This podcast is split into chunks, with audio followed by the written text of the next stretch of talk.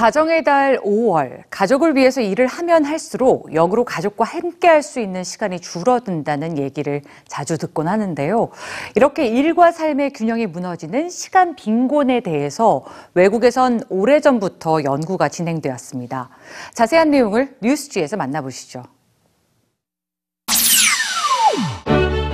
전 세계 누구에게나 똑같이 주어지는 자원이 있습니다. 바로 시간이죠. 시간은 모두에게 24시간이 주어지는데요. 하지만 실제로 사용할 수 있는 시간, 사용하고 있는 시간은 사람마다 다른데요. 바쁜 현대인의 일상, 잠을 자고 밥을 먹고 공부나 일을 하는 건 비슷할 겁니다. 휴식에 대해서는 어떤가요? 하루 일과가 끝난 후나 휴일에 가족과 함께 또는 자신을 위해 시간을 보내는 사람도 있겠지만 누군가는 돈을 벌기 위해서 밤 늦게 또는 밤 새도록 일을 해야 합니다.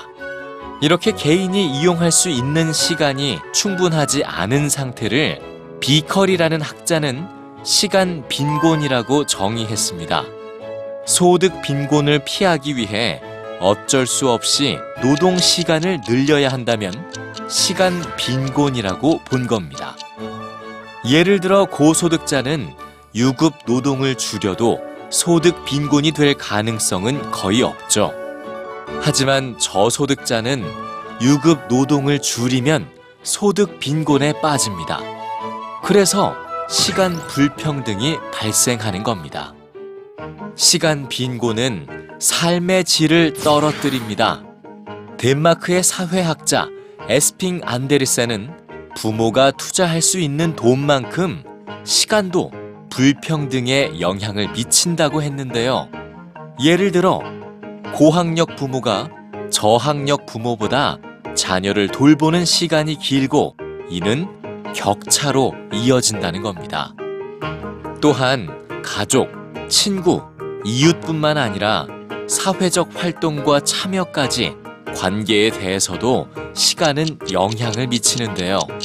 그래서 인간관계 자체를 재화로 보는 시각도 있습니다.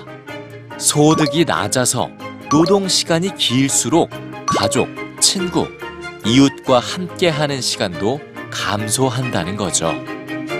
혼밥, 혼술의 문화, 1인 가구의 증가를 단순한 현상이나 문화로 바라볼 수만은 없는 이유입니다.